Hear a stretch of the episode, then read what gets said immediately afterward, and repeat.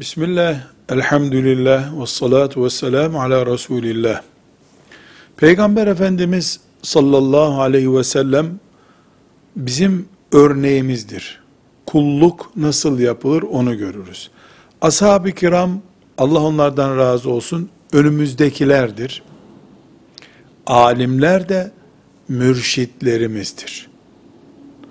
Bir örneğimiz var, Resulullah'tır sallallahu aleyhi ve sellem. Ona göre olmak zorundayız Müslüman olmak için.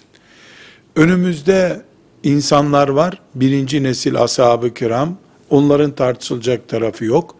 Alimler, yol göstericilerimiz, din öğreten mürşitlerimizdir.